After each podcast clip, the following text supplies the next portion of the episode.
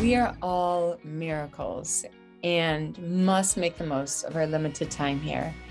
Each of us have these unique gifts to contribute to the world, and it's our job to develop these gifts and give them away. That's why I created the Preschool SLP podcast.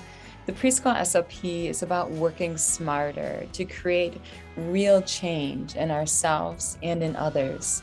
Being an SLP is a mission. It's about showing up every single day. It's about evaluating your work. It's about innovating practice. Let's discuss topics that matter. What are the game changing strategies? How can we treat the whole child? How can we create the shiniest versions of ourselves and of our clients? We're here at the drawing board for a reason. You bring your own unique gifts. Together, let's create better.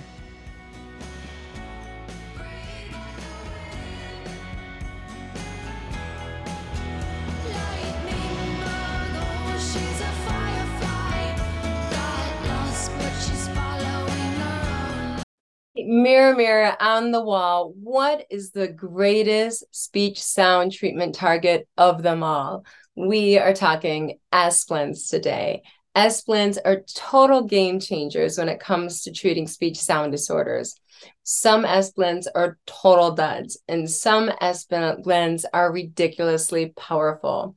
We're going to talk about four guiding principles to select S-blends that create maximum change today. Before we begin, I want to share with you my S-blend treat. So I might have mentioned this to you before, but I like my salty carbs, and it's like a serious issue because I will drive home and buy a huge bag of skinny pop. We're talking like family size. And by the time I get home, it's empty and I'm just covered in white cheddar. It's a bad sight. There's none left for my son or husband. So, what I do is through environmental arrangement, I purposely do not drive by the store on the way home. And instead, when I get home, this is what I make, and it does the trick. So, here's my S blend trait. I make with sprouted Ezekiel bread. I take a slice of that and then I spread on goat cheese. And then on top of the goat cheese, I have slices of tomato. And then I sprinkle on sea salt. This is delicious. You've got to try this. It is so good. And it doesn't even spike my blood sugar. It's probably because of the fat and the protein from the goat cheese. Ezekiel bread is flourless, and I'm trying to stay away from flour. That's been my new health goal. Okay, let's get back to the S blends. I just had to share that with you. The S blends four guiding principles. The first principle when it comes to the S blends is that the later the developing the sound, the greater the change. So you want to pick the last developing sound, which in our language is SKR as your blend if you want to get the greatest gains. That's because there's a cascading impact in which the earlier developing sounds underneath the SKR will naturally and spontaneously develop by you working on the latest developing sounds. It doesn't work the other way. It doesn't work like a geyser in which an earlier developing sound spontaneously produces later developing sounds doesn't work that way. It's always the cascading like a waterfall. The second principle that we need to keep in mind with S blends is maximally distinct clusters. And this means that the S, which is an obstruent sound, that means that the airflow is obstructed, is going to be combined with a very different type of sound. And the very different type of sound will be something known as a sonorant, in which the airflow flows over the tongue. So in our language, the sonorant consonants are the liquids L and R, and the glides W and Ya. What we want to do is combine that S blend with an L, R, W, or Ya. You might be thinking, yeah, that doesn't make any sense. But in a word such as skew it to me, where you have the S combined with ya, SK ya, that would be an example of you're taking that obstruent S and you're going from zero to a 100, in which it's turning into the glide ya. So we want Cirque du Soleil in the mouth, in which the S, which is an obstruent, is combined with a very different type of sound, which is a sonorant. And what happens is maximal level of complex motor coordination. And as a result, the easier clusters are going to naturally develop, such as an obstruent with an obstruent, such as an ST blend. That's going to be easier to produce, in which you're taking a, a fricative and you're combining it with a stop, two, two airflow stopping obstruent sounds. The third rule when it comes to picking the S blend is think about the facilitating context for other sounds. So many children say W for R. What S blend cluster can give us a nice R sound? That's when SKR is invaluable. So with SKR, you have your lips retracted, scrape.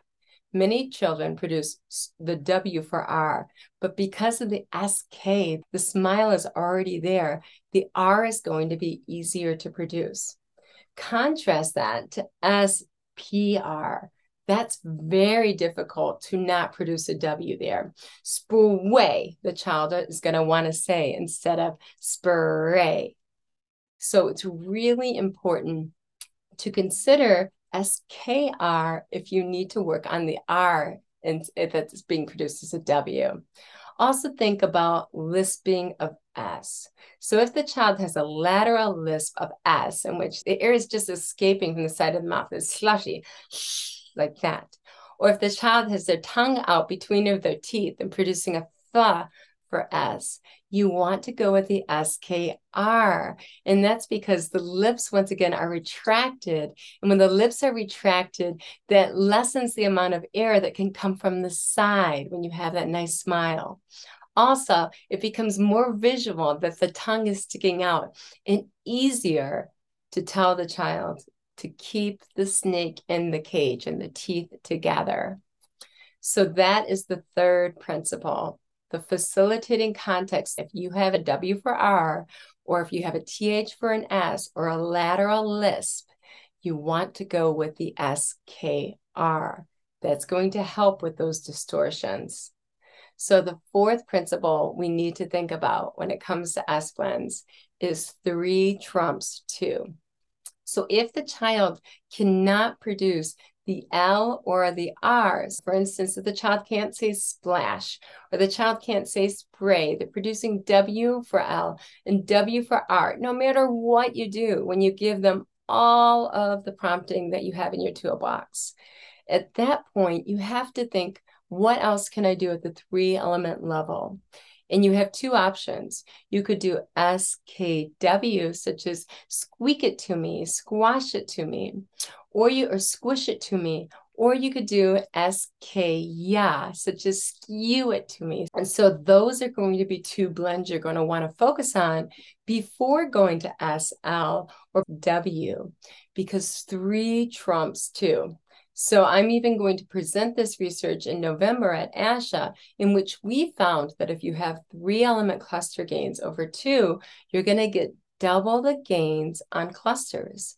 So double the gains on two element clusters, not by working on two element clusters, but by working on three instead of two. That's double the gains. So remember, you don't want to work at your goal. You want to work over your goal in therapy also we found that all of the sounds, we saw twice the improvement when we had a three element cluster, such as splash, instead of a two element cluster, such as slide. So always go for the three. Now, I know that a lot of experts out there recommend that the child's able to produce the S and the two cluster in themselves. So, for instance, the word is splash, they can produce play, PL, as well as the S. And at that time, you can go to the three. I disagree with that. What our research has found is start at the three. If you start at the three element cluster with a maximum level of prompting, ensuring that the child is at least 80% accurate, you are going to move much more quickly. You're going to make greater gains. And when the child is young and neuroplasticity is at a high level, we want to move more aggressively when it comes to the treatment target. You have to do this research yourself with your own children and compare what happens when you give a two element S versus a three element S blend. And if you're finding that the children are responding like my children are, where they're getting twice the gains with the three element cluster, you need to follow your research. All right, let's talk about how this is all going to work together when we look at how S sounds develop. So the lowest developing S sound are S stops. We never want to pick these as targets. And not only because they're low developing, but also because they're not max distinct. The two sounds are very similar. So you're not doing complex motor coordination. So these sounds at the lowest level the S blends are ST, SP, and SK. So these are obstruent, obstruent you have the fricative S and it's followed up by a stop is not acrobats in the mouth. That's very simple. Remember, challenge creates change. We want to select the most challenging treatment target possible. Those are the lowest levels, and we never want to pick those as treatment targets. They will naturally develop when you select the three element clusters. The next area we're going to look at are kind of neat. These are the SM and the SN. They're known as nasal stops, but they're not really stops. They're really a combination of sonorants where the airflow, when the velum lowers, goes through the nasal cavity. And it also stops in the oral cavity at the same time. So if you're producing the M, the lips close and the airflow stops there. However, the airflow flows over the nasal cavity. So it's a 50% sonorant, 50% obstruent. It's not truly an obstruent, and it is more complex than the stops. So it's a little bit more challenging to produce than having an obstruent obstruent. So this is more complex than the S, T, or K, but not much more so. It develops a little bit later and is also kind of a 50 50. So it's not a sonorant, a true sonorant. However, I myself want to do research this year in this area with children with autism spectrum disorder because I found that they uniquely have difficulty with the M bilabial sound. And for this population who likes to break the rules in everything I study, M may be the greatest challenge for them. SM may even be more challenging than SKR for children with autism spectrum disorder. All right, so let's get on to the next area. We've talked about the S stops. Too simple. We won't use those as a cluster. They're not worth it. We talked about the SM and the SN, a little bit more complex. However, they are still too simple with kids with autism spectrum disorder. I am going to research that and see what happens. Let's look at the next layer. Now we're going to get into the maximally distinct sounds when we talk about the SW.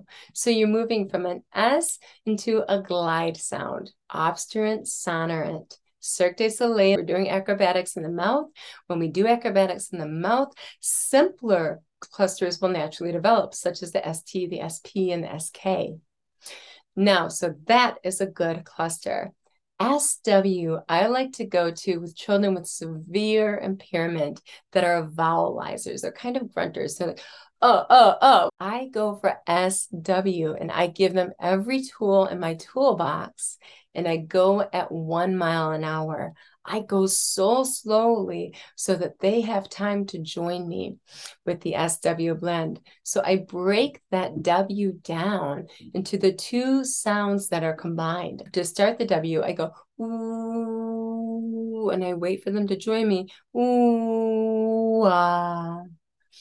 So that's what, what I do with the W. Very, very slow and continuous. The sounds are continuous and giving these children the gift of time to produce it And every cue I have available to me. You is my starting point for children who are vowelizers and children with childhood apraxia of speech with severe speech sound disorders. That's typically where I start. I have them say something such as sweep it to me. Let's go up a level. SL. L is harder to produce than W. So SL is going to be a little bit more difficult. Let's go up a level. Now, remember, the higher the level we go, the better. Now we're getting into the three element clusters.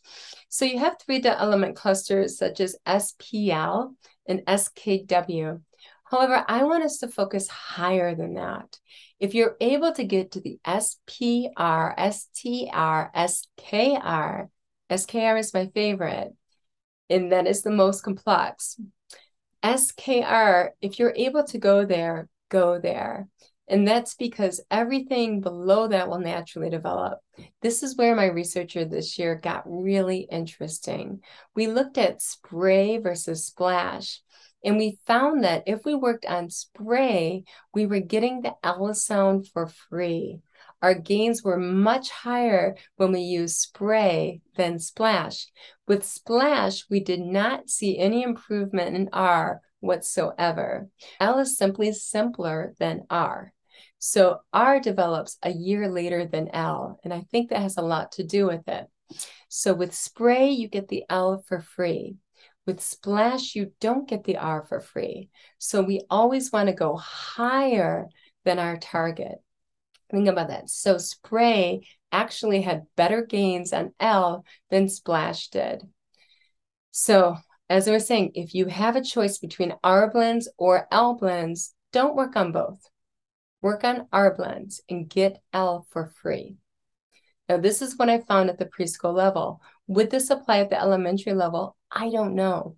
You will have to do your own research in this area and see what happens and compare spray and splash and see if you use spray, if you can get all of these owls for free. See if spray is much more effective than splash. This is what I found to be true at the preschool level. So we're at the top and we're looking at SKR, SPR, and STR. Like if we can just stop for a moment and think about how differently produced these three R's are. So if you're looking in the mirror and you say the word spray, you're going to see your lips are protruded. Then if you say the word stray, you're going to see that your lips are curled up, curled, kind of like when you produce the affricate, stray. Now, when you produce the word scrape, you're going to see that your lips are retracted. These are three very different R productions. And we know that in our language, there's more than 32 different ways we produce the R sound. So when we work on it in therapy, we want to attack it from different mm, angles, kind of like we attack a muscle from different angles when we work it. That's how I explain it to parents.